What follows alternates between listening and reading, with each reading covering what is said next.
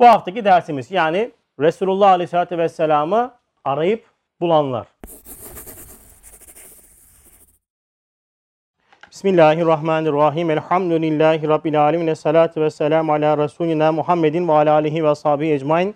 Ala Resulina salavat. Bismillahirrahmanirrahim. Veşşemsü ve duhaha vel kameri izâ telâha vel nehâri izâ cellâha vel leyli izâ yakşâha ves semâi ve mâ benâha vel ardi ve mâ tahâha ve nefsin ve mâ sevvâha ilâ ahir ayet. Şems de 1 ile 7. surelerin tefsirinin yapılmış olduğu 11. söz. 4. dersimiz. Onun için bir özetleyelim Serkan abi. Çünkü dersin bir şeyine geldik. Bundan sonrası ilk baştaki noktalar aklımıza kalması lazım. Onu yapamazsak eğer dersin o ambiyansını kaçırırız. O yüzden çok hızlı bir özet yapacağız ilk dersten itibaren. 11. sözde Şems suresi 1 ila 7. ayetlerin tefsiri yapılıyordu. Ayetlerin kısa meali şöyle. Aç birinci şeyi. Yemin olsun ki güneşe ve aydınlığa, onu takip eden aya, onu gösteren güne, onu örten geceye, gökyüzüne ve onu bina edene, yeryüzüne ve onu yayıp döşeyene ve insana ve onu intizamla yaratana diye ayet-i kerimenin meali bu. Bu ayet-i kerimede Kasem-i Kur'an'ı dediğimiz, Cenab-ı Hakk'ın Kur'an-ı Kerim'de yemin etmiş olduğu ayetler bunlar. İlk derste bunu işledik. Yani neden Cenab-ı Hak yemin ediyor diye. Bu kanalı yüklendi. Oradan izlersiniz dersin teferruatını. 11. söz bu ayetler ışığında 3 noktayı ele alıyordu. Nedir onlar? Hikmet-i alemin tılsımı. Yani Cenab-ı Hak bu alemi neden yarattı? Hikmet. İkincisi hilkat-i insanın muamması. İkinci nokta hilkat-i insanın muamması. Üçüncü nokta da hakikati salatın rumuzu. Yani 3 nokta. Hikmet-i alemin tılsımı, hilkat-i insanın muamması ve hakikati salatın rumuzu. Yani kainat, insan ve namaz üçleminde. Bu ayetler ışığında buraya bu 3 nokta anlatılacak. Fakat bunu yaparken, bu ayetlerin tefsiri yaparken önce konu başlığında hikmet-i alemin tılsımıyla başlıyor açıklamaya konu. Ondan sonra konuyu insana getirip ondan sonra en son namazla birleştirecek. Yani bu silsile takip edilecek. 11. sözdeki takip edilen silsile bu. Şimdi bunu yaparken diyor ki bir örnek vermişti. Bir zaman bir sultan olduğunu söyledi bize dersin başında. Servetçi onun pek çok hazineleri olduğunu, hazinelerinde her çeşit cevahir, elmas, zümrüt bulunduğunu, hem gizli acayip defineleri olduğunu, hem kemalatça sanayi garibede pek çok mahareti olduğunu, hem hesapsız fünunu acibeye marifeti ve ihatası olduğunu, hem nihayetsiz ulûm-u bediye ilim ve ıttıla olduğunu anlattı. Yani şu vasıfların her birisi sultanın özellikleri. Yani özetlersek şunu. Evet, sultanın hususiyetleri şurada yazılı. Yani bunları ben şemalandırdım. 11. sözdeki anlatılan manayı şemalandırdık. Yani sultanın vasıfları nelerdir? Servetçi hazineleri vardı. Hazinelerinde her çeşit cevahir, elmas, zümrüt var. Yani hazine çok geniş bir hazine. Ve bununla beraber defineleri var. Gizli acayip defineleri var. Sonra kemalatçı sanayide garibede mahareti var. Yani yalnızca zenginlik yok. Aynı zamanda sanayi garibe dediğimiz mükemmel sanatları olan, garip sanatları olan ve her sanatında da mükemmellik olan bir vasıfta sultandan bahsediyoruz. Ve hesapsız fünûn-u acibeye marifeti ve ihatası var. Aynı zamanda yapmış olduğu sanatlar içerisinde de fen dediğimiz yani daha çok böyle bilim noktasında ihatası olan bir sultandan bahsediyoruz. Ve son olarak da nihayetsiz ulûm-u bediyaya yani hiç daha böyle gün ışığına çıkmamış eşsiz ondan sonra ilimlerde sahip bir sultan var. Şimdi bu sultan bir saray yapıyordu. Bu sultanın bu sarayı yapmasının amacı nedir? Şimdi onun devamında onu söyleyecek. Her cemal ve kemal sahibi kendi cemal ve kemalini görmek ve göstermek istemesi sırrınca. Yani her cemal ve kemal sahibi kendi cemal ve kemalini görmek ve göstermek istemesi sırrınca o Sultan-ı Zişan dahi anladı ki, istedi ki bir meşer açsın, bir şehir açsın, bir sergi alanı açsın. İçinde sergiler dizsin. Bundaki amacı ne? Ta Nas'ın enzarında yani insanların yarattıklarının nazarında saltanatının haşmeti 1. Servetinin şaşası 2. Sanatının harikalarını ve marifetinin garibelerini görsün. Nasıl görsün? 2 tarzıyla görecek. 1. kendi dekaik aşinasıyla, yani bizzat kendi bakacak. Bakın bu bir temsil, bu bir teşbih. Yani bunu hakikatte sultan Cenab-ı Hak olacak. Ama ya şimdi bunlar Cenab-ı Hakk'ı bir sultana benzettiler gibi böyle saçma sapan ondan sonra şeylere girmeyin. Bize bir hakikati ifade etmek için verilen bir yöntemdir. Kur'an'ı bir yoldur temsil yöntemi. Dolayısıyla Lisanur da Kur'an'ın bu temsil ondan sonra hususiyetini almış ve uygulamıştır.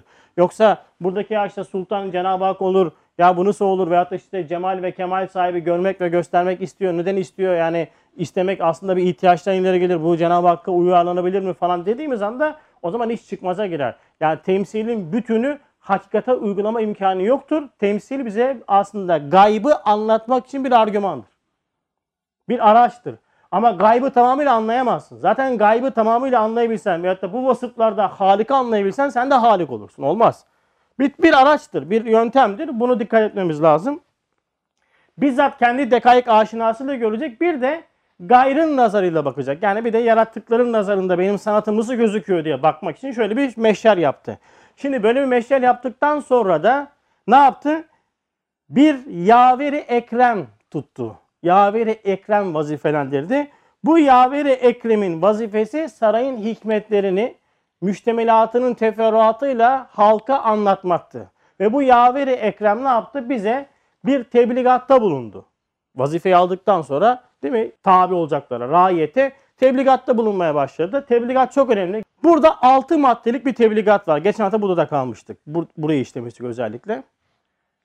6 maddelik tebligatta Yaveri Ekrem diyor ki, ben okuyorum, siz buradan takip edebilirsiniz, görebilirsiniz de biraz küçük yazılmış çünkü tabloyu tam sığdırmak için yaptık. Yaveri Ekrem tebligatta bulunmuştu. Yaveri Ekrem kim temsildeki? Efendimiz sallallahu aleyhi ve sellem. Şu anda bu asrın yani son peygamber olduğu için, bize son peygambere ondan sonra tabi olduğumuz için bu peygamber Efendimiz sallallahu aleyhi ve sellem geçmişte aynı tebligatın değişik versiyonları, atıyorum Hz. İsa zamanında Hz. İsa da yapmıştı. Hz. Musa zamanında Hz. Musa da yapmıştı. Ama Hatim-ül Enbiya'dan Efendimiz sallallahu aleyhi ve sellem bütün onların tebligatlarının hepsinin devamında son ve en mükemmel şekilde ve bütün insanlığa hitap edecek bir tebligatta bulunuyor. Dolayısıyla şu anda bizim muhatap olduğumuz Yaveri Ekrem Efendimiz sallallahu aleyhi ve sellem'dir. Nasıl bir tebligatta bulunuyor? Diyor ki, ey ahali, şu kasrın meliki olan Seyyidimiz bu şeylerin isharıyla, bu sarayı yapmasıyla kendini size tanıttırmak istiyor. Bu kadar şeyler yaptı, bu kadar güzellikler donattı, her şey yaptı ya. Amacı ne? Size kendini tanıttırmak. Sizden beklenilen ne? Siz dahi onu tanıyınız ve güzelce tanımaya çalışınız. Dikkat ederseniz ikili bir ilişki var. Bir rububiyet dairesi var. Yani Cenab-ı Hak tabiri caizse bir şeyler yapıyor. Bunları yaparken bir gaye gözetiyor. Gaye kısmı ortada. Bu gayelerin mukabilinde bizden istenen bir ubudiyet var. Yani bir şeyleri görüp ona mukabele etmek var. Yoksa ezbere bir şey yapmak yok.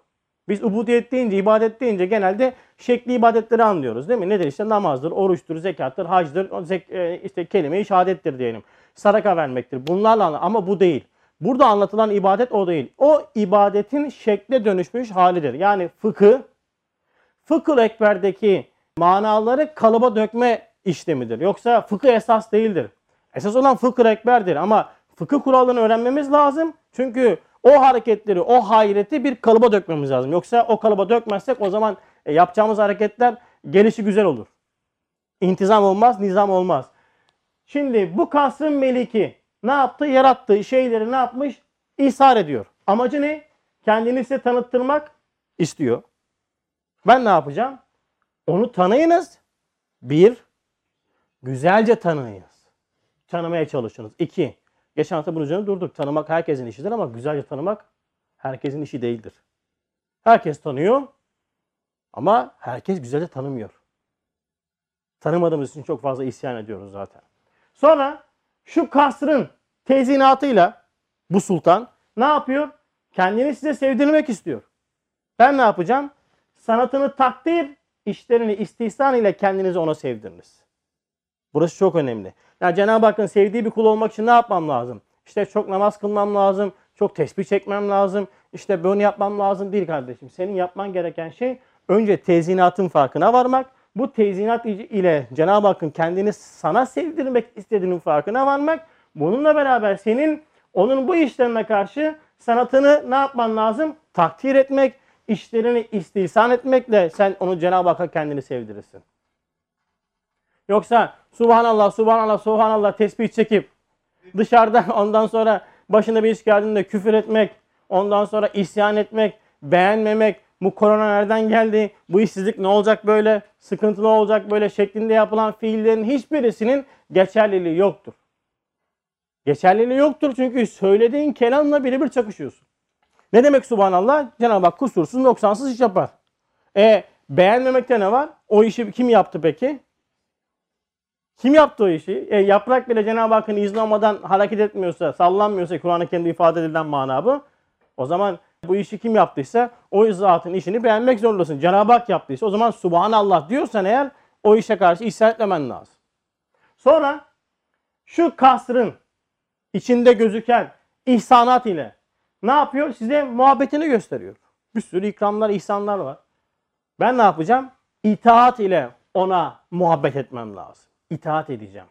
İtaat yalnızca namaz kılmak değildir. İtaat farkındalıktır. İhsanatın farkına varmak, muhabbetin farkına varmaktır. Sonra bu zat, bu sultan görünen inam ve ikramlar ile ne yapıyor? Bana şefkatini ve merhametini gösteriyor. Bana düşen nedir? Şükürle hürmet ediniz. Yani şükredeceksin, hürmet edeceksin. Burada validelerle örnek vermiştik. Validelerde de ne vardır? Mesela validelere çok severiz, değil mi? Annelerimize çok böyle teşekkür ederiz. Ama bir de ne yaparız? Hürmet ederiz. Dersin ki hürmet. Çünkü neden? Beni en aciz zamanımda beslemiş, büyütmüş, tabiri caizse değil mi? Buna vesile olmuş. Cenab-ı Hak bizim her an acizliğimize, fakretimize, binayimize sürekli besliyor, terbiye ediyor. O yüzden şükür yetmez. Hürmet de lazım. Hürmet ekstra bir şeydir. Mesela yemeklere karşı gösterdiğimiz o yemekleri o tabak sünnetlemekte bu mana vardır. Yoksa tabağı böyle yalamak falan değildir yani. Hayır, sen bana bu yemekle bana ne yaptın? Şefkatini gösterdin. Tam zamanında, vakti saatinde, acziyetime binaen bana bunu gönderdin. Bak ben de bunu tamamen yiyerekten sana hürmetimi gösteriyorum. Yani senin bu nimetinin bir zerresi dahi boşa gitmedi yani demektir. Sonra o yemeği, o enerjiyi ibadette, hizmette, tefekkürde kullanmaktır vesaire vesaire. Silsile şeklinde devam ediyor. Evet, şimdi şu görünen sarayda kemalatının asarıyla manevi cemalini size göstermek istiyor. Yani bir şeyler yapıyor ama bir şey yaptıklarının içerisinde manevi bir cemal var. Ne demek manevi cemal? Mesela siz birisine bir hediye aldığınızda o hediye içerisinde gizli bir mesaj verirsiniz. Mesela eskiden Osmanlı'da böyle yaparlarmış. İşte eşlerine ayna alırlarmış. Ya sana ben bir hediye almak istedim ama sana da layık olacak bir hediye bulamadım. O yüzden de aslında bu aynayla seni sana hediye ediyorum. Güzel bir yöntem. Bir tanesini böyle bir sene kapatırsınız en azından. Yani ufacık bir aynayla, 5 liralık bir aynayla ondan sonra çok güzel bir şekilde bir evlilik yıl dönümü veyahut da bir doğum günü yaz Serkan. Hemen yaz onu, tamam mı? Yani manevi cemalini göstermek istiyor. Peki ben ne yapacağım? Onu görmeye. Cenab-ı Hak nasıl görünür? Cenab-ı Hak sanatıyla görünür.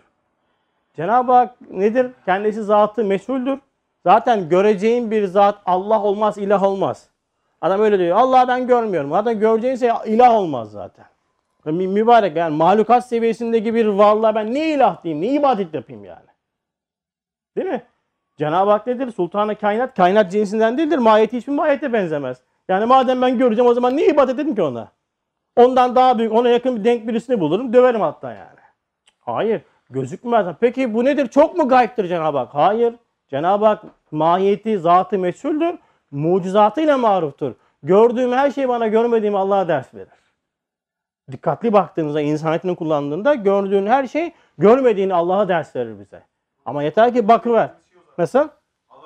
Aynen. Yani direkt her şeyde sana ders veriyor. Ben de ne yapacağım? Onu görmeye, teveccühünü kazanmaya iştiyakınıza gösteriniz. Son olarak Yâver-i Ekrem'in tebligatı şu. Masnuat ve müzeyyenat üstünde mahsus sikke, hususi hatem ve taklit edilmez turra koyuyor. Yarattığı her şeyde. Hani bazı şeyler var da madenin işte Türkiye, işte Germany falan diye yazarlar ya böyle Alman malı dersin. Bunu o yapmıştır. Cenab-ı Hak da bazen sikke koyar, hatem koyar, turra koyar. Bazen çok ince nakış koyar. Bazen biraz daha büyük, biraz daha fazla dersin. Bazı turra vardı der ki yani mesela gökleri kim yarattı? Kafirler ne diyor ayette? İster istemez Allah diyeceksiniz diye. Onlara sorsanız gökleri semavatı kim yarattı? Onlar diyecek ki Allah. Neden? Ya koca sistemi kim yaratır? Ancak Allah yapar. Ama zor olan sikkeyi okumaktır. Her şeyde, küçük işlerde de, hani zahiri küçük işlerde de böyle Allah yapıyor, Allah yapıyor, Allah yapıyor demek zordur. Bunu bana gösteriyor ve bundaki gayesi ne? Her şeyin kendine has, kendi eseri deste olduğunu, kendisinin yaptığını ve kendisini tek ve yekta ve istiklal ve infirat sahibi olduğunu. Yani Cenab-ı Hak diyor ki bana, sen hareket noktasında şirk yapmıyorsun. Evet, Allah birdir diyorsun ama esas olan rububiyet sahasında şirk yapmamaktır. Bakın, şirkin çıkmış olduğu yer burasıdır.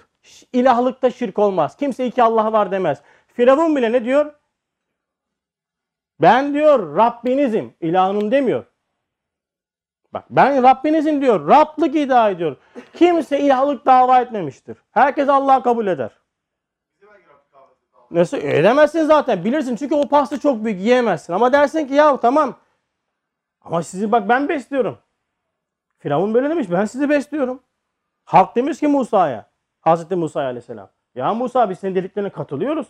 Ama ve lakin bak biz, Firavun bizi besliyor. Firavun bizim rızkımızı veriyor. O bizim karnımızı doyuruyor. Mesele rububiyet sahasındaki şirktir. En önemli nokta budur. O yüzden Kur'an-ı Kerim ilahlıktan çok fazla bahsetmez. Hep rububiyet sahasını nazara verir. Der ki bak şuna bakın, şuna bakın, şuna bakın, şuna bakın. Bundaki bu amacı güdüyor. Peki bize düşen nedir? Onu tek, yekta, misilsiz, naiz, nazirsiz bir yenta tanımaktır. Yani Allah bir demek rububiyet sahasındaki iddiayı onaylamaktır. Bakın Cenab-ı Hak bizi ruhlar aleminde yarattı. Değil mi? Ne dedi? Elestü bi rabbikum. Ben sizin Rabbiniz miyim? Biz ne dedik? Kalu dediler. Bela. Evet. Doğru mu?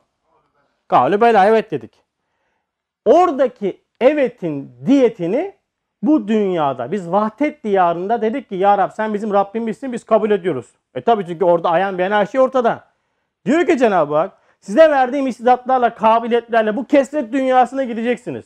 Bu dünya hayatına göndereceğim ben sizi. Size bazı uyarıcılar da göndereceğim. İkazcılar da göndereceğim. Çünkü unutacaksınız. İnsan nisyandan alınmıştır. Unutur. Burada verdiğiniz sözü, burada verdiğiniz tasdiki, burada yaptığınız onayı da kesret dünyasına, yani bu dünyada yapacaksınız. Hiçbir şey ortak yapmayacaksınız. Her şeyin benim yaptığımı bileceksiniz. Her şeyin benim idare ettiğimi bileceksiniz. Sakın ha bir şeye tesir vermeyin. Sebebe tesir vermeyin. Sakın ha ondan sonra bir şeye etki vermeyin. Tesadüf demeyin. Tabiat demeyin. Kendi kendine oldu demeyin. Ben yaptım hiç demeyin.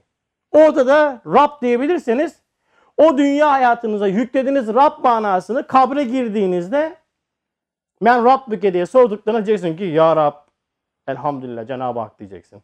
Yoksa fıkıhta geçen işte çıkacak sorular bize camide ezberletirlerdi, tamam mı? Kabirde sorulacak sorular. Aldın ezberledin. Rabbin kimdir? Allah. Kitabın Kur'an. Peygamberin Hazreti Muhammed Mustafa Aleyhisselatü Vesselam. Hangi mezheptensin bundan? Ezberledim. Aha da girdim kabre geldi. Şimdi mümkünlük yer. Hepsini ben ezberebiliyorum. Söyle bana. Böyle bir dünya yok kardeşim. Bu dünya hayatında sen Rab ne demişsen, hangi manayı yüklemişsen oradaki sorunun cevabını da vereceğin mana odur. Ezberle olmaz bu iş.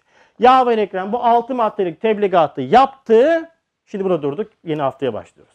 Bu haftaki dersimiz yani Resulullah Aleyhisselatü Vesselam'ı arayıp bulanlar manasında demiştik ve kaldığımız yani geçen haftanın devamında kaldığımız örnekten sonra Yaver Ekrem 6 maddelik tebligatı yaptı ve ondan sonra diyor ki konunun devamında daha bunun gibi ona ve o makama münasip sözleri seyircilere söyledi. Şimdi ne yaptı? Bak diyor ki Yaver Ekrem tebligatı yaptı ve o tebligatın neticesinde konunun devamında diyor ki daha bunun gibi. Yani bu 6 maddelik ana özeti bu. Bunun gibi ona ve o makama münasip sözleri. Şimdi burada önemli olan şu. O makama münasip. Yani bakın Yaver Ekrem yani Aleyhisselatü Vesselam temsildeki Yaver Ekrem hakikaten Peygamber Efendimiz Sallallahu Aleyhi ve Sellem söylemiş olduğu sözler makamı risaletin sözleridir. Yani herkesin sözünü basite alabilirsin. Tamam mı? Senin bileceğin iştir. Fakat Efendimiz Sallallahu Aleyhi ve Sellem'in sözlerini basite alamazsın. Onun söylemiş olduğu her kelam içerisinde müthiş bir tevhid saklıdır. Risalet vazifesinden söylemiştir. Her şeyi basite al ama dini alma. Her şeyi ondan sonra lakaytlığa alabilirsin ama dini lakaytlığa alma. Dini bir hakikati lakaytlığa alma. Dairemiz içerisinde risalet vazifesinin bir nevi neyiyiz biz? Ondan sonra temsilcisiyiz. Şu anda hepimiz, her Müslüman öyle de zaten. Tebliğ vazifesiyle vazifeli değil midir? Her Müslüman. Yani senin yapmış olduğun vaziyet, benim yapmış olduğum vaziyet, hepimiz makamı risaletten. Çünkü artık peygamber gelmeyecek. Öyle mi? Peki peygamberlik vazifesi nasıl devam edecek? Peygamberlik vazifesi devam etmez. Çünkü risaletin tebliğ vazifesi devam ediyor. İşte bunları kimler yapıyor? Asfiyalar, evliyalar vesaire. Bunlar ders alanlar. Hepimiz de bu dersin halkasında bulunduğumuz için de bize de düşen ne yapmak? Bu vazifeyi ifa etmek, yerine getirmektir. O yüzden Efendimiz sallallahu aleyhi ve sellem'in söylemiş olduğu söz, sair insanların söylemiş olduğu sözle aynı kefeye koyulmaz. O yüzden can kulağına dinleyeceksin. Çok ciddi dinleyeceğiz ve dikkate alacağız. O makama layık sözleri söylediği, sonra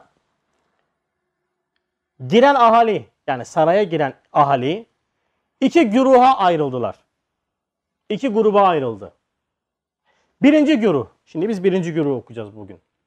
Kendini tanımış, aklı başında ve kalbi yerinde oldukları için. Evet, burası önemli. Birinci güruhun özellikleri nedir? Kendini tanımış. Kendini tanımış.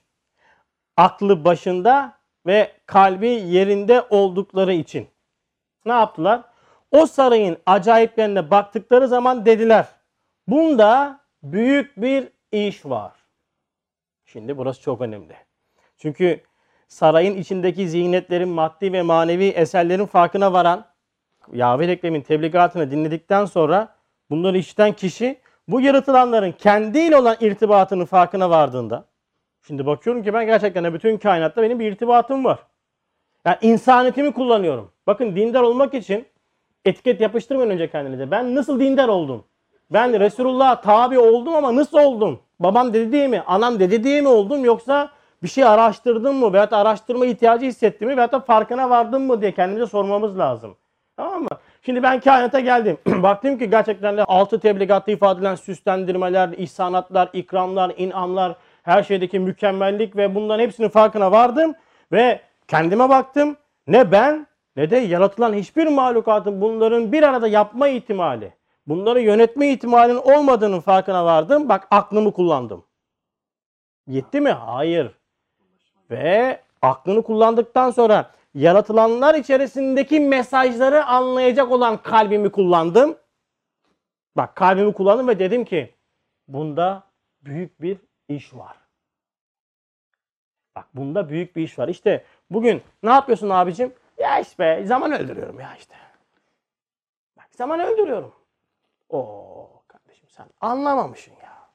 Sen anlamamışsın. Kur'an-ı Kerim'de Cenab-ı Hak diyor ki biz diyor oyun eğlence için yaratmadık bu dünyayı. Bak, oyun eğlence için yaratmadık bu dünyayı. Ne yapıyorsun? Ya canım sıkılıyor. Niye? Ya işte vakit geçmiyor yani. Ya niye geçsin kardeşim vakit? Bu vakit böyle boşa geçirilmek için yaratılmadı ki. Bu dünya böyle boşa geçirilmek için yaratılan bir dünya değil ki. Anlamamışsın sen. Neden anlamadın? Çünkü aklını kullanmıyorsun, kalbini kullanmıyorsun. Ama dünyevi bir işte 3 kuruşluk kazançta değil mi? Yüzdeler hesaplanmıyor mu Serkan abi? %4 fatura kessek, %4 oradan kes, %4 buradan kes.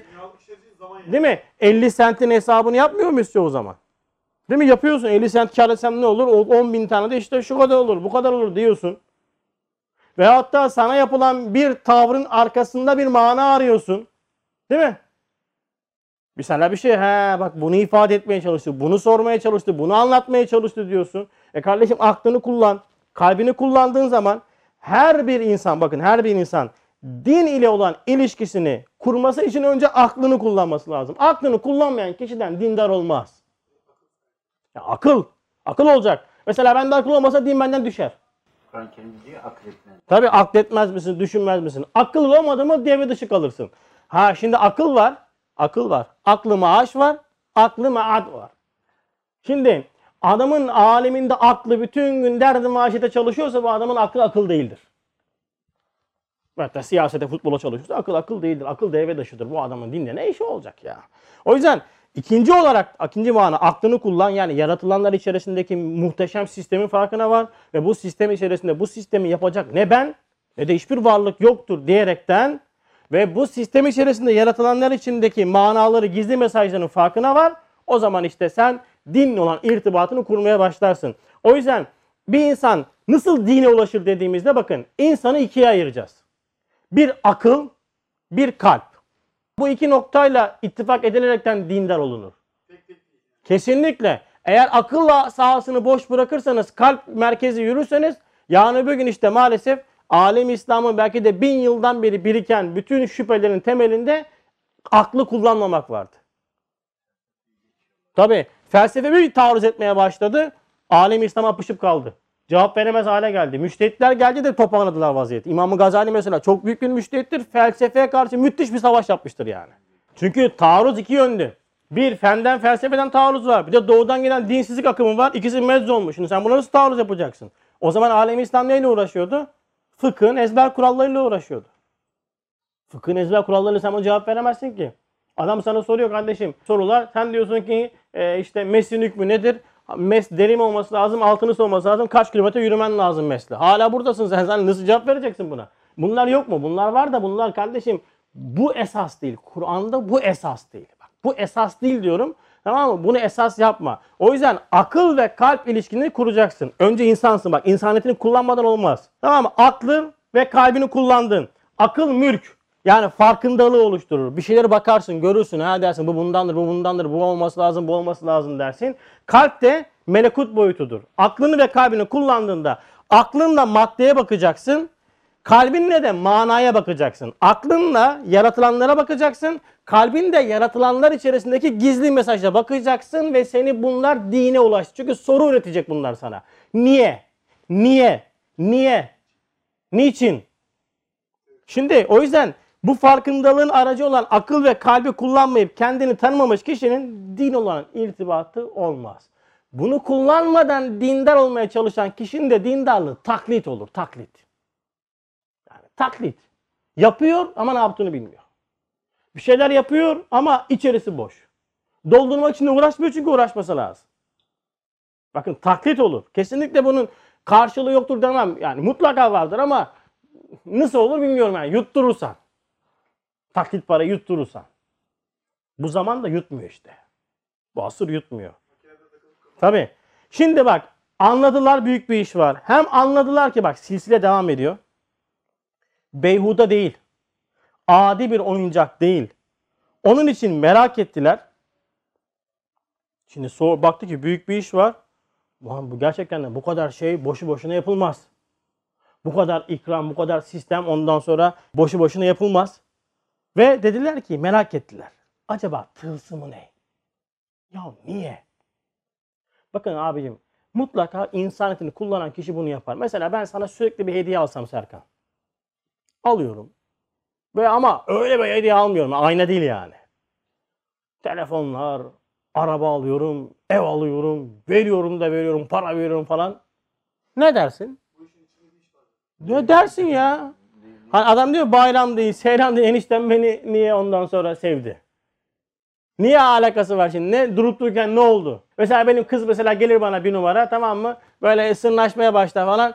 Diyorum evet kızım konuya gelelim. Tamam mı? Niye? Çünkü ekstra bir şey yapıyorsun şu anda. Yani normalde seviyorsun ama ekstra bir şey yapıyorsun. Yani fazla bir şey yani bir şey gelecek arkasından. Anlıyorsun. Tamam mı? Bak bu insaniyeti kullanmaktır. Ya kardeşim şimdi benim dinle olan irtibatımın birinci adımı bakın farkındalıktır. Bunu yapamadık mı abi dindar olunmaz. Mesela ben kendime şöyle bir soru sordum. Dedim ki benim dinle olan münasebetim ne zaman başlıyor? Mehmet Ali abi senin dinle olan münasebetin ne zaman başlıyor? Gün içerisinde ilk dinle olan münasebetin ne zaman başlıyor? Evet. Herkes bunu söylüyor. Ben de böyle söyledim. Sabah namazında başlıyor. Hayır kardeşim. Uyanınca başlıyor. Açtın mı? Uyandırıldın. Bak. Uyutuldun. Uyutuldun. Uyandırıldın. Hastanelerde uyutma servisleri var. Adam diyor ki uyandıracağız diyor doktor. Uyandıracağız deyince herkes panik. Ulan uyanacak ama nasıl uyanacak acaba falan. Sen uyanıyorsun. Kalkıyorsun. Hava direkt geliyor. Mesela bizim Mustafa kardeşin hanımı uyutma servisinde aynen şey yapıyorlar. Hastalar uzun süre uyanıyor oynatıyorlar yerinden. Çünkü sürekli aynı yere yatınca morarma başlıyor, çürüme başlıyor ya. Tamam. Mesela biz ne yapıyoruz? Uyuyoruz. Cenab-ı Hak bizi çeviriyor. Bir oraya, anam ya diyor, çok dönüyorum diyor. Tamam mı? Dönüyorsun kardeşim, niye dönüyorsun? Bir hikmeti var onun. Seni kim döndürüyor lan? Diyor oraya, buraya. Ha, uyuşmuş olarak alan diyorsun. Ters yatmışsın diyorsun, tamam mı? Ters yatmışsın diyorsun. Bak Cenab-ı Hak uyarıyor seni. Diyor ki ters yatıyorsun bak. Demek ki sen sürekli düz yatıyorsun. Farkına var. Tabii. O yüzden dinle olan münasebetimiz bizim sabah namazıyla değil abi. Din ne zaman başlıyor? Sabah namazında. Hayır kardeşim değil. İşte din olan münasebetimiz bak şekli, hep farkındaysanız şekli ibadetler içerisinde arıyoruz biz. Namaz günde bir saat. Geri kalan 23 saatte sen dinsiz oluyorsun. Yani dinsiz dediğim şu, dinden çıkmıyorsun. Dinden uzak bir hayat yorumlaması yapıyorsun. Dinle olan münasebet içtiğin suda başlar, yediğin yumurtada başlar. Sabah kahvaltıda yumurta yerken ya Rabbi ne güzel yaratıyorsun ya. Ya bir bak, bir farkında ol ve sor kim? Değil mi? İçeri sana evine geldin, sana bir sürü şey verilmiş. Bırakıp hediyeler bırakılmış. Ne diyorsun? Kim bıraktı bunları? Bakıyorsun ki oda düz. Oo, kim yaptı bunu? Ve hatta darmadan bir şey görüyorsun. Kim yaptı bak? Kim sorusu geliyor. Yani, aynen abi. Kesinlikle çok uzak bir mana. Yani Kur'an'ın bize vermiş olduğu din bu değil. Bak kim sorusunu soracaksın. Yani kimin merhametiyle böyle hakimane idare olunuyorum? Ya bu havayı bana kim veriyor? Kimin keremiyle böyle müşfikane terbiye olunuyorum? Bütün kan değerlerim mükemmel şekilde terbiye edildi. Ayağa kaldırıldım. Sonra nasıl birisinin lütuflarıyla böyle nazinane besleniyorum ve idare ediliyorum bilmektir. Yumurta yiyorsun. Yumurta. Sanat-ı ilahi. Bakıyorsun ya tonlarca yumurta. Alıyorum bitmiyor. 45-50 tane alıyorum ortalama, tamam mı? Her hafta yumurta bitti. Hazine bitmiyor ama. Biz daha çok fiyatına bakıyoruz. O 22 lira olmuş ya. Çok olmuş ya yumurta ya. Çok olmuş yumurta. Ya babam ya fiyatına bak eyvallah. Hadi iktisat yapacaksın eyvallah da. Bir kere de fiyatına baktığın kadar yumurtaya bak ya. Ne kadar bedava oldu. Ya narı geçen attım ya nar yani. Allahu Ekber ya. Nasıl besliyor bizi? Nasıl terbiye ediyor? Kim? İşte bak. Dindar olmak istiyor musun? Bu soruyu soracaksın sürekli. Kim yapıyor? Kim yapıyor? Kim yapıyor? Kim yapıyor? Kim yapıyor? O yüzden dindar olmak için sorularımızın ve sorularımızın arttırmamız lazım. Bu açık aramak değildir ama. Fıtratın sorularının farkına var ya. Senden ekstra bir şey istemiyor ki. Fıtrat soruyor yani. Kim? Sor ki cevap bulasın. Bunu soramazsan olmuyor işte. Bu kim sorusunu merak ettikleri için bak ne diyor? Onun için merak ettiler. Acaba tılsım nedir? İçinde ne var? Deyip düşünürken birden o muarrif üstadın aleyhissalatü vesselam beyan ettiği nutku işittiler. Yâve Ekran demişti ey ahali buraya beni sultan gönderdi. Ben bu şimdi yapılan bu kasrın yapılış nedenini ve içerisindeki hikmetleri size anlatacağım, ders vereceğim. Nutku işittiler.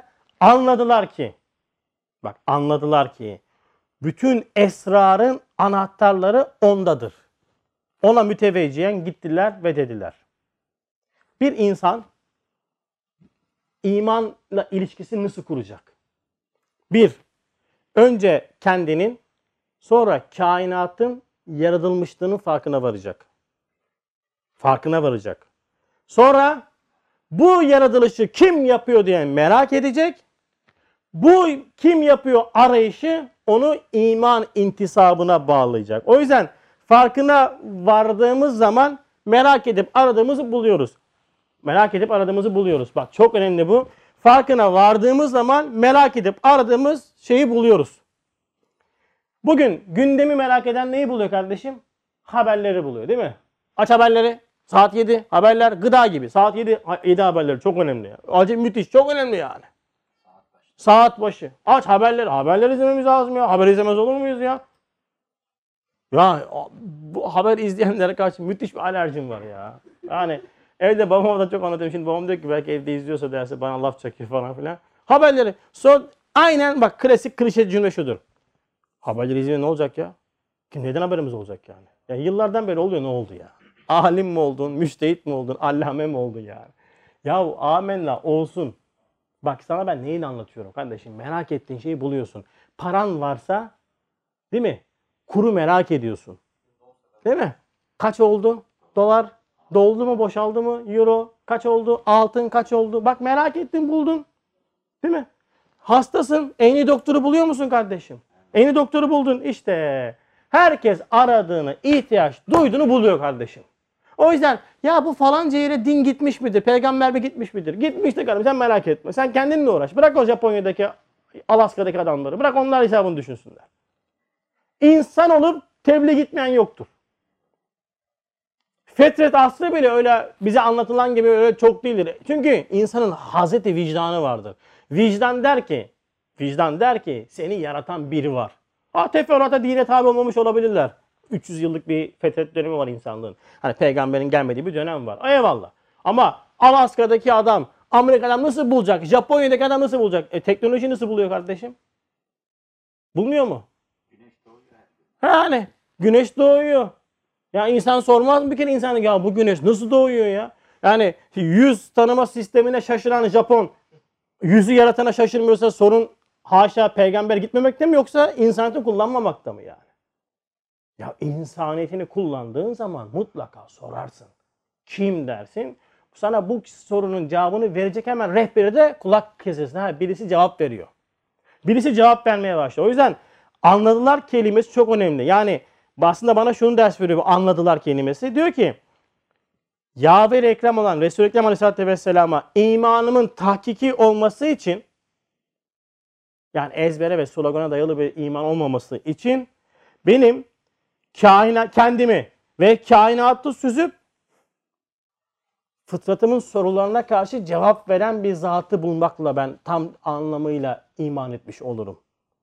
Yani fıtratımın soruları vahyin ifadeleriyle insaniyetimi tasdik ederek olur bu. Bu kalbi mutmainlik budur işte.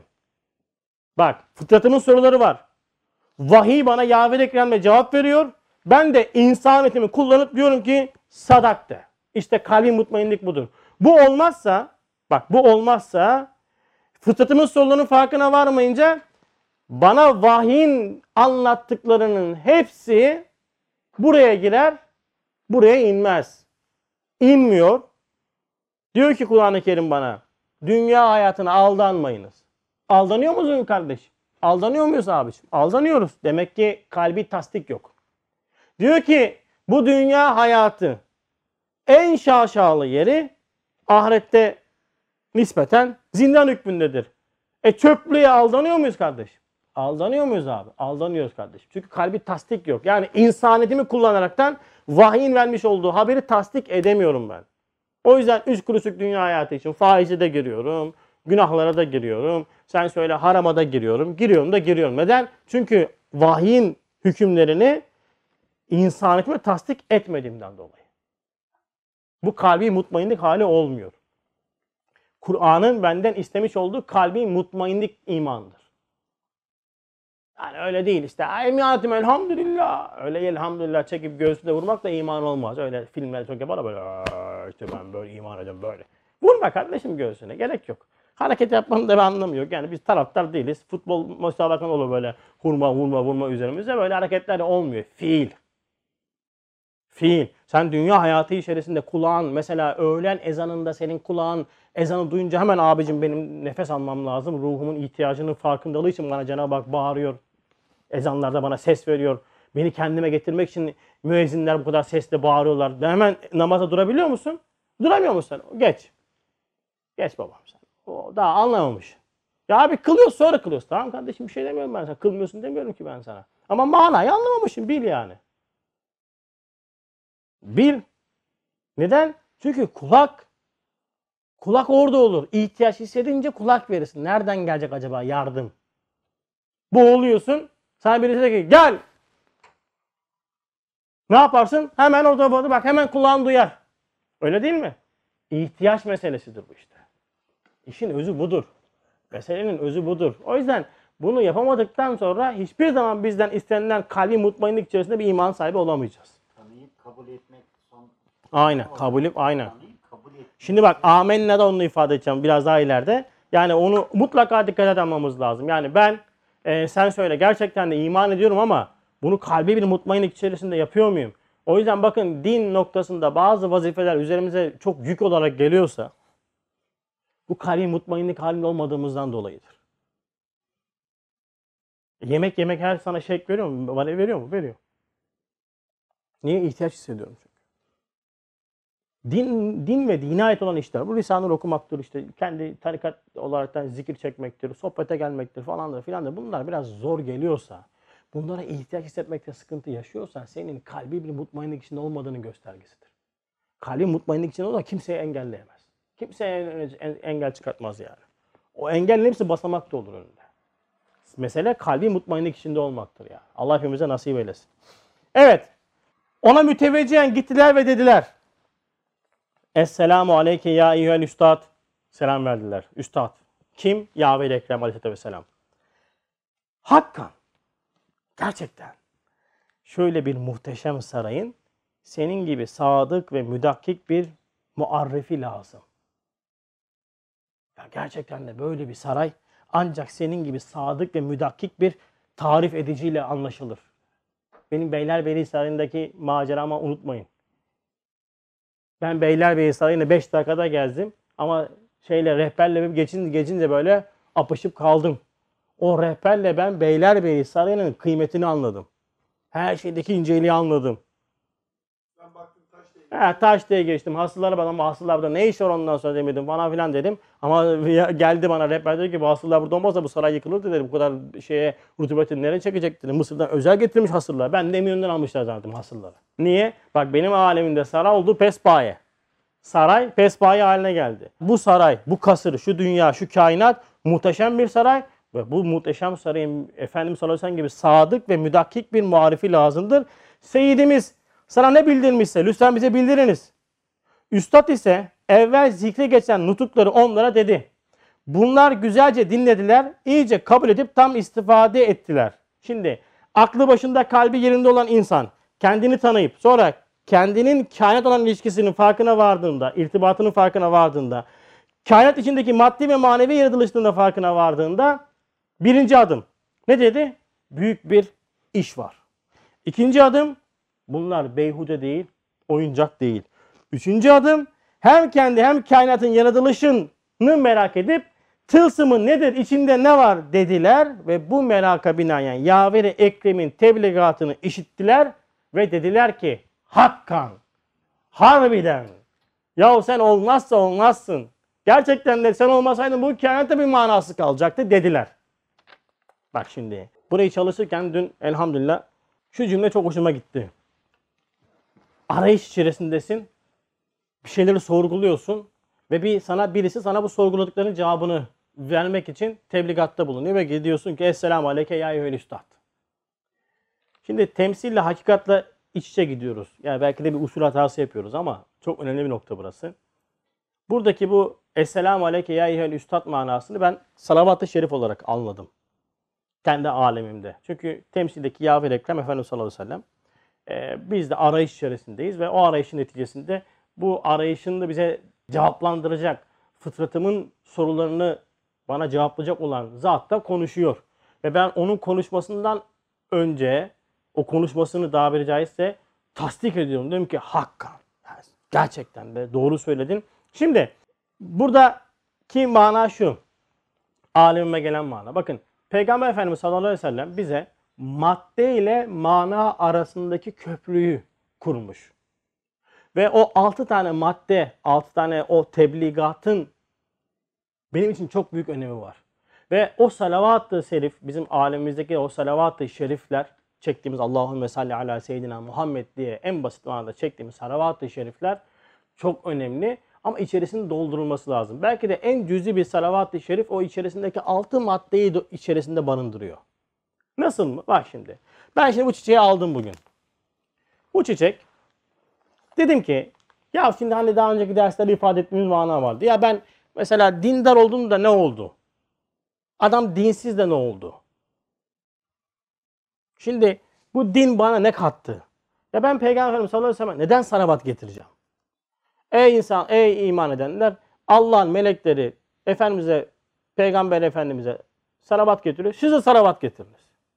İyi de sorarım yani. Niye? Öyle değil mi? Ya bu açık aramak değildir. Böyle sorgulayınca klasik ezber sistemde bunlar tabii hemen öyle şey mi olur ya? Sen imansız mısınız? Ya? Ne demek? evet demiş edeceksin. O ayrı mesele. Kalbim hazır değil, aklım evet diyor, tamam edeceğim, eyvallah. Halıkımsın, emrettin, yaparım. Ama ben insanım. Mutmain olmam lazım. Aynısını İbrahim Aleyhisselam yapmamış mı? Ya Rab, sen öldükten sonra tekrardan dirilteceksin. Bunu nasıl yapacaksın? Ya İbrahim, iman etmiyor musun? İnanmıyor musun? Hayır, inanıyorum. Ama kalbi mutmainlik arıyorum. Problem burada. Biz bunu istiyoruz. Biz Allah'ı sorgulamıyoruz ki haşa. Çünkü böyle zirzoplar çıkıyor yani. Allah'a karşı delil arıyorsan demek o kadar şüphen var. Allah Allah. Bak bak bak sen efendiye. Efendinin hiç şüphesi yok yani maşallah. Sütten çıkmış bak kaşık yani. O kadar imanı var ki yani. Ashab-ı kiramdan sonra o gelir yani. O kadar. Ne alakası var kardeşim? Ben insanım. Kalbi mutmainlik için uğraşıyorum. Çünkü iman akıldan ziyade kalbi tasdiktir. Akıl süzgeçinde kalan bilgidir. İman bilgi değildir. İman kalpte oluşan bir hakikattir. Kalbi sirayet etmesi ama akıl süzgeçinden geçtikten sonra. Şimdi salavat-ı şerife madde ile mana arasında kurulan bir köprüdür. Yani şu çiçekten örnek vereceğim.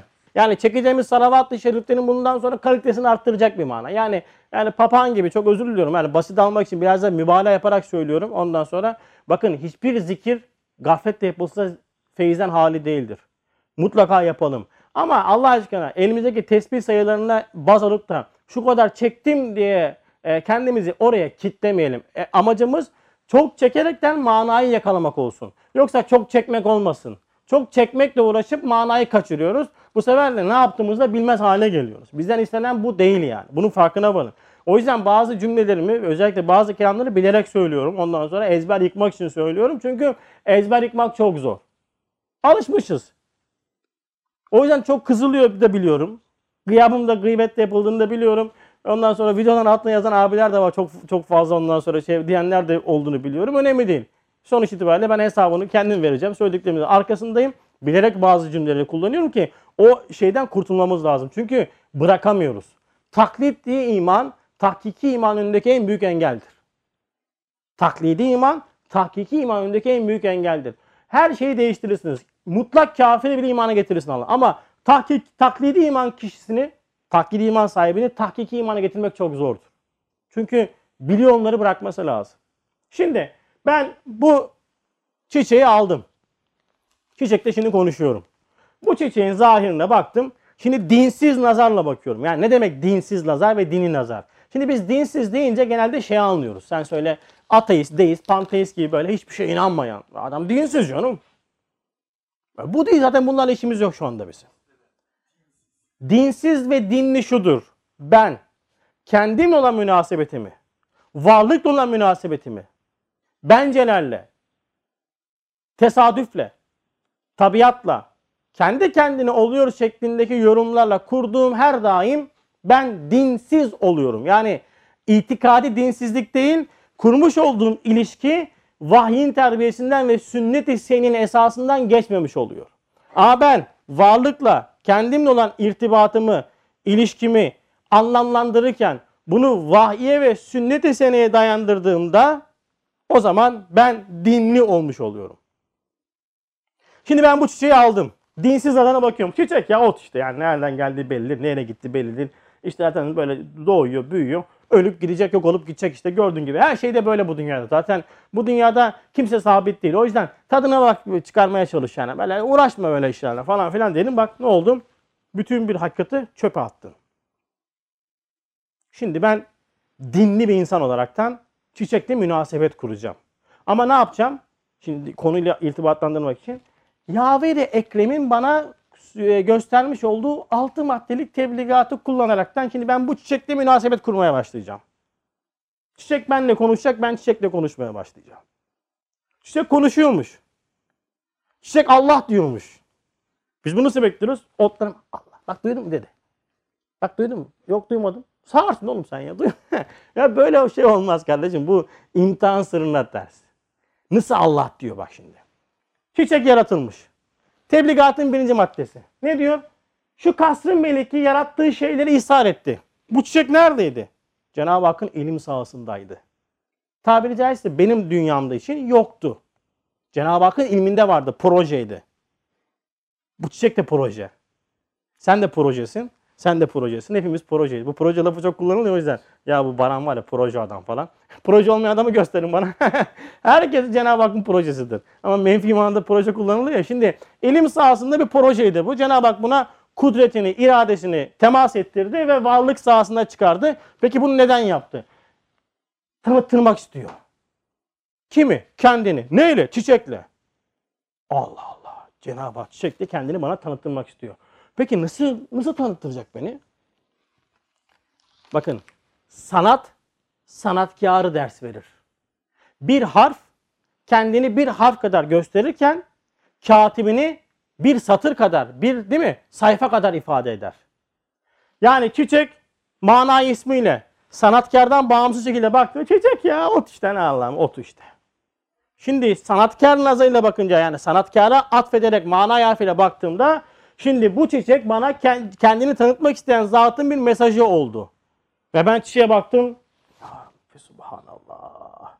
Bu çiçeği yapan renklendirmeyi biliyor. Demek ki bu çiçeği yapan mülevin bir zat. Yani renklendiriyor. Bu çiçek güzel. Demek ki bu çiçeğin güzelliği kendine ait değil. Çünkü malum kapkara topraktan yaratılmış. Toprağın da bu güzelliği ona verecek vasfı yok. O zaman bu çiçek güzelliğiyle beni bir kaynağa itiyor. Bir kaynağa ders veriyor. Ben bakıyorum diyorum ki evet ya Cemil. Cenab-ı Hak Cemil. Yarattıkları da güzel diyorum. Değil mi? Sonra Cenab-ı Hakk'a baktım bu çiçek ayakta duruyor. Bu çiçeğin ayakta durmasının kendine ait bir vasfı yok. Olamaz. Değil mi? Ufacık çekecekten bu koli böyle bir sistem nasıl çıkar? Demek ki bu çiçek ayakta kalmasıyla bunu ayakta tutan bir zatı ders veriyor. Demek ki ya kayyum olan Allah'ı anlatıyor. Sonra bakıyorsun ki bu çiçeğin yaprakları nizam ve intizam içerisinde. Bak şöyle göstereyim mi kameraya doğru? Şu sisteme bakın. Değil mi? Nizam, intizam, ölçü. Demek ki bu ölçüyü bu yapabilir mi? Bu yaprak yapabilir mi? Toprak yapabilir mi? Çekirdek yapabilir mi? Hava yapabilir mi? Su yapabilir mi? Yapamaz. Demek ki bu çiçeği böyle yaratan zat kendini bu fiillerle bana tanıttırıyor. Ben diyorum ki ya mukaddir, ya musavvir, değil mi? Ya müzeyyin, süslendirmişim dedim. Bak tanıttırdı. Yaver Ekrem'in ikinci şeyine geldim. Tezinat, süslendirmekle. Ne yapıyor? Kendini size sevdirmek istiyor. Şu çiçeği ben sana göstersem, versem Serkan, sen bile beni seversin. Değil mi? Allah razı olsun ya bir çiçek getirmişler yani, muhteşem. Çiçek bu büyük başa beladır yani. Ben mesela böyle dangozluk yapmışım. İlk çocuk olduğumda hanıma çiçek götürmemişim var ya ömrümü yedi ya. Bitmedi ya. Ondan sonra ben ilk çocuk doğdu ama çiçekçiye koşacağım ben. O hale geldim. Şimdi neden? Çiçek çok önemli ya. Sen söyle çiçek götürmedin mi bittin. Ne çiçekle ben ona sevdiğimi gösterdim. Bir çiçekle sevdiğini gör. Ya kardeşim 200.000 nebatatı Cenab-ı Hak yaratıyor. Şimdi 1 milyon en bildiğimiz en basit manada söyleyeyim 1 milyon olmuş. 1 milyon ne be? Yani atıyorum gül bir nev, bir çeşit. Şimdi bunu alırken dedim koparılmış güller dedim, kaç para? 15 TL. Dedim buket mi? Yok abi tek. Ne yaptın dedim abi ya? 15 TL. Bari dedim canlayalım da en azından sürekli büyür eder, tefekkür ederiz, kullanırız. Yoksa gül alacaktım ondan sonra. Hatta hesap ettim abi bunu dersten sonra eve de götürürüz dedim ona bir taşla iki kuş ama. Ondan sonra bak ne oldu bana sevdiğini ifade ettim. Cenab-ı Hak bunu yaratmasıyla bana sevgisini ifade ediyor. Ben de ne yapacağım? Takdir edeceğim. Beğeneceğim ve ya Rabbi sen Vedud esmanla bu çiçeği bana sevdirdin. Vedud esmasıyla bana bu çiçeği göndermek de senin beni sevdiğini anladım. Bak ilişki kurdum. Madde ile mana arasında ilişki kurdum. 3. maddeye geldim. İhsanat. Çiçek. Tam bir çiçeğin yerine muzu koy. Portakalı koy. Mandalinayı koy. Vesaire koy. Ne yapıyor? Muhabbetini gösteriyor. Bana sevgisini gösteriyor. Ben ne yapacağım? İtaat edeceğim. Onun verdiği ölçüde. Onun vermiş olduğu aklı ve kalbi kullanarak da manayı süzeceğim. Sonra görünen inan ve ikramlar ile. Çiçekte bir ikram, yediklerim bir ikram ki aslında bunun yerine bir yemek koysaydık daha cazip olur. Çünkü bizim insaniyetimiz olan ilişkimiz genelde midemizle irtibatlı olduğundan dolayı tamam mı? Her şeyle bana neyi gösteriyor? Şefkat ve merhametini gösteriyor. Bak şefkat, merhametini gösteriyor. Şükür et. Çok teşekkür ederim ya. Bir çiçek, çok teşekkür ederim. Elhamdülillah. Ya Rabbi sana hamdolsun. Çok şükürler olsun. Ya bu çiçeği ne güzel yaratmışsın. Bu çiçeğin yaprakları sayısınca sana hamdü sena olsun. Büyük oyna kardeşim ya. Yok teşekkür et.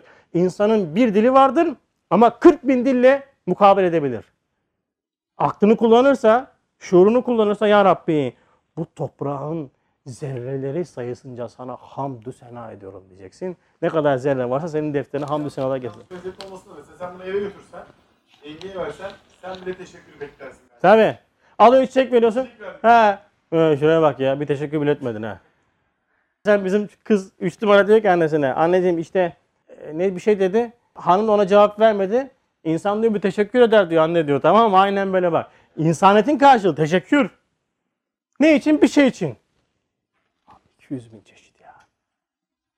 Sonra kemalatının asarıyla bakıyorsun ki nasıl bir yaratılış ya. Mükemmel. Ya şu kısma bakın. Yani renk değişimine bakın, geçişlere bakın. Yani sen varyant sistemine bakın, tamam mı? Bakıyorsun bütün renkler intizam içerisinde. Mükemmellik var ve manevi cemalini gösteriyor bana. Yani ben mükemmelim, ben zarifim, ben nazifim, ben müzeyyinim.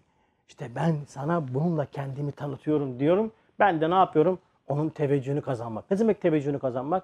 Yarattıklarla irtibatımı bu manalar üzerine kurduğum zaman Cenab-ı Hakk'ın teveccühünü kazanıyorum. Son olarak da bu masnuat ve müzeyyinat üstündeki mahsus sikke, hatem ve taklit edilmez turra. Bunu kim yapar? Madenin Allah yapar. Başka da yapamaz. Hadi yap bakalım. Değil mi? Bunun plastiğini yapıyorsun. Ne diyorsun? Ya plastik bu. Yapma diyorsun. Hemen belli oluyor. Taklit götürmez. Ne yapacağım? Aa ne güzelmiş. Hayır kardeşim. Adresi şaşırdın. Ne güzel yaratılmış. Ne güzel saniyine delalet ediyor. Ne güzel saniyini gösteriyor. Böyle dersiniz bakın bu size davacı olur ha. Aa ne güzelmiş. Bu çiçek sana davacı olur. Ya Rabbi ben senin esmasını gösterdim. Senin bana üzerinde koymuş olduğun her şeyi ifade ettim. Bu güzelliği bana verdi. Görmedi mi bu topraktan bu güzellik çıkmaz, bu odundan bu güzellik çıkmaz. Bu nasıl bir varlık ya?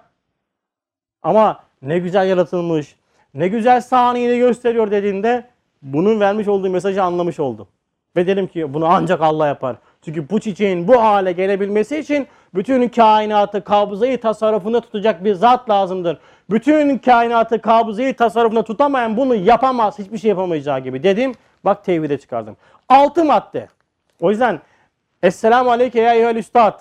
Yani her bir güzel baktığımız şeyde, her okuduğumuz manada Efendimiz Aleyhisselatü Vesselam Allahümme salli ala seyyidina Muhammed diye salavat-ı şerife getirmek üzerimize bir haktır. Çünkü Efendimiz Aleyhisselatü Vesselam getirmiş olduğu tebligatla, yapmış olduğu şeriat, getirmiş olduğu şeriatla her şeyle konuşmamı sağlıyor. Her şeyle irtibatımı sağlıyor. Ya çiçekle konuşuyorum, böcekle konuşuyorum, hadiseyle konuşuyorum. Her şeyle konuşuyorum. Ya Rab böyle bir Resul-i Ekrem'i göndermeseydin bu kainat olur muydu?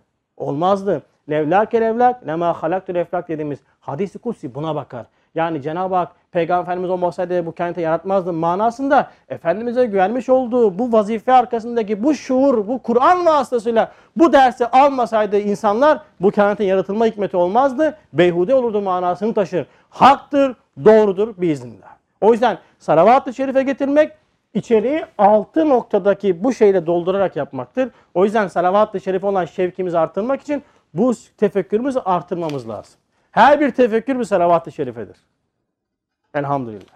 Şimdi bakın 5. reşadan bunu tasdik edecek bir yer daha okuyacağım. Yâvel-i Ekrem'in tebligatı. Yani tebligatı Kur'an-ı Kerim. Hem o nur ile. Nur ne demek? Mübarek yeşil ışık. Böyle şeylerin, türbelerin falan içerisini Eminönü'nde geçen gün gördüm. Böyle tam şey var ya piyangocunun ilerisinde bir tane türbe var. İçeride basmışlar yeşil ışığı, tamam mı? O da genelde büyük bir zat yatıyor ondan sonra. Büyük bir zat dedim de o manayı anlıyoruz. İçerisinde kim olduğunu bilmiyoruz da. Orada turistler de nasıl bakıyorlar biliyor musun böyle? Yemyeşil böyle.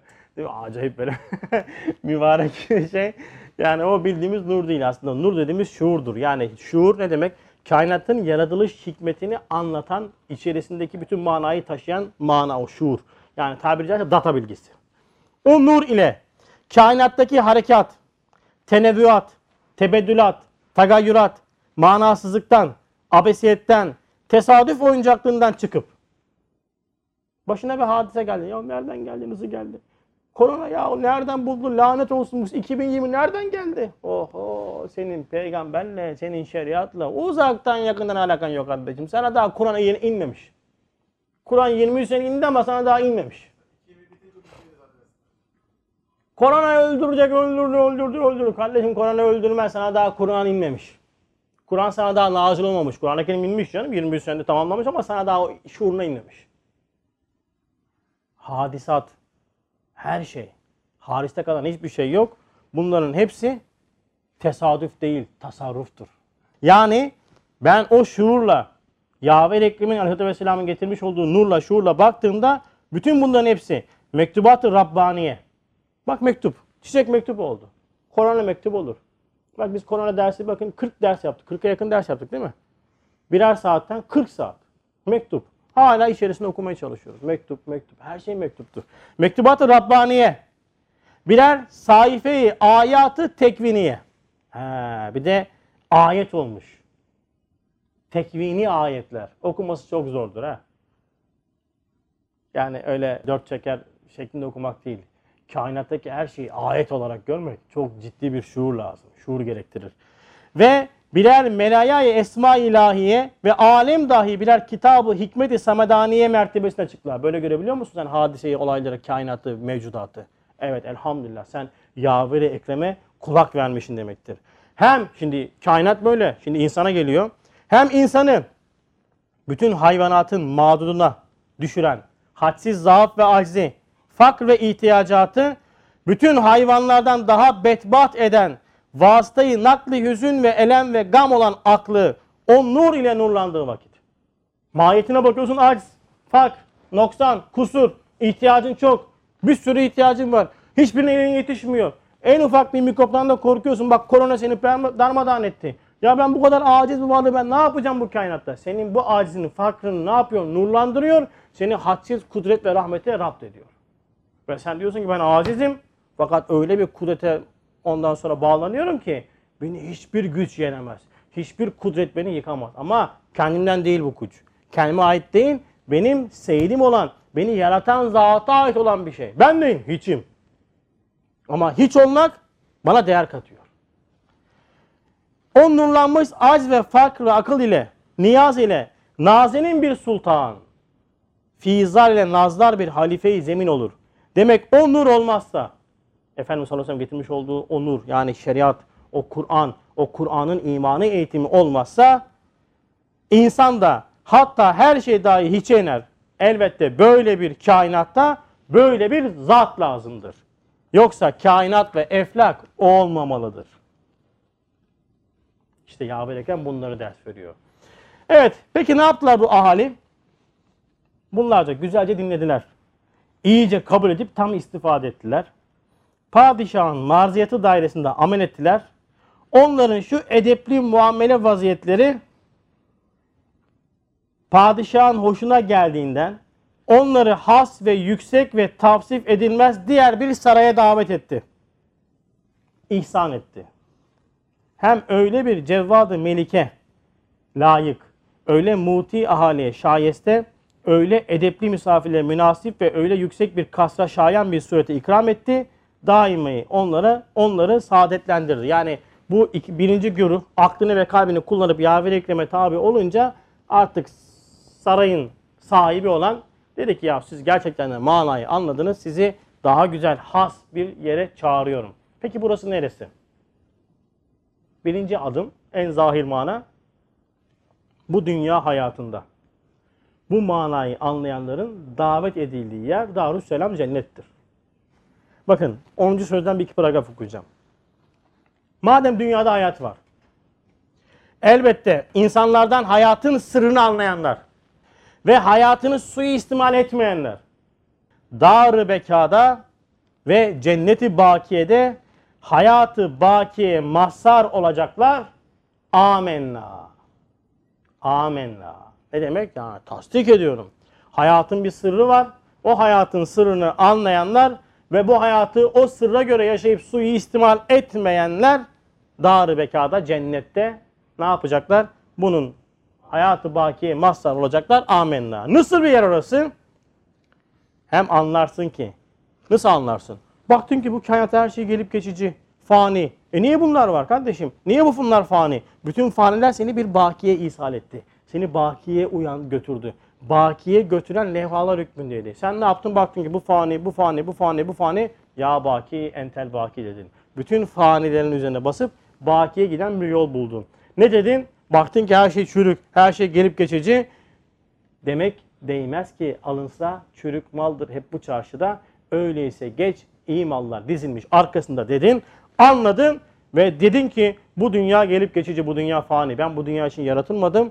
Bu dünya yaratan zat Rahman. Bu geçici dünya hayatında bana böyle ikramlar yapan bir zat, öyle bir alemde, öyle has ibadına öyle ikramlar edecek, ne göz görmüş, ne kulak işitmiş, ne kalbi beşere hutur etmiştir. Amenna. Bunda da amenna.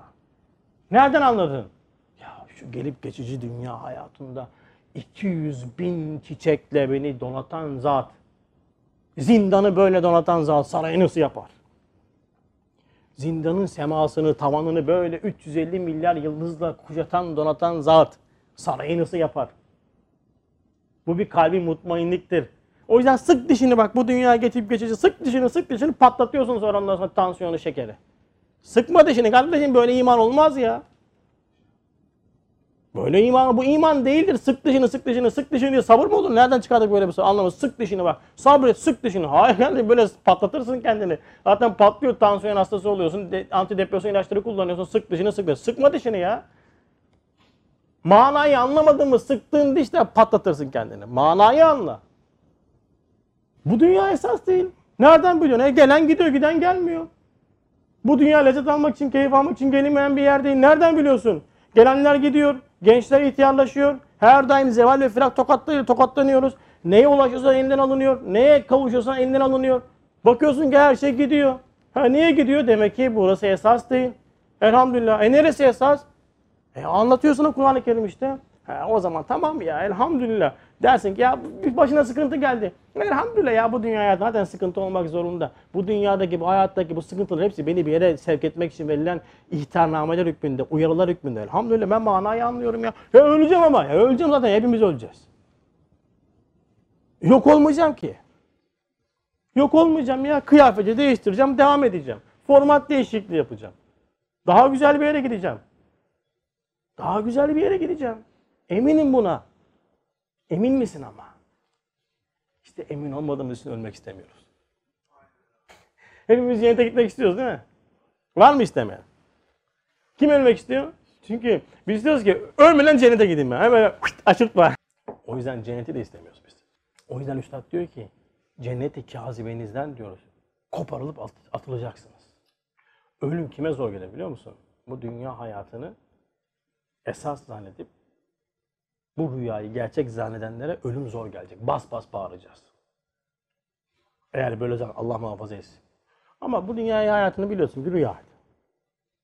Geçip geçişti. Ölüm. Elhamdülillah. Allah iman selamete versin dersin. Lafa gelince ya işte hesaptan çok korkuyorum. Çalışıyor musun? Yok.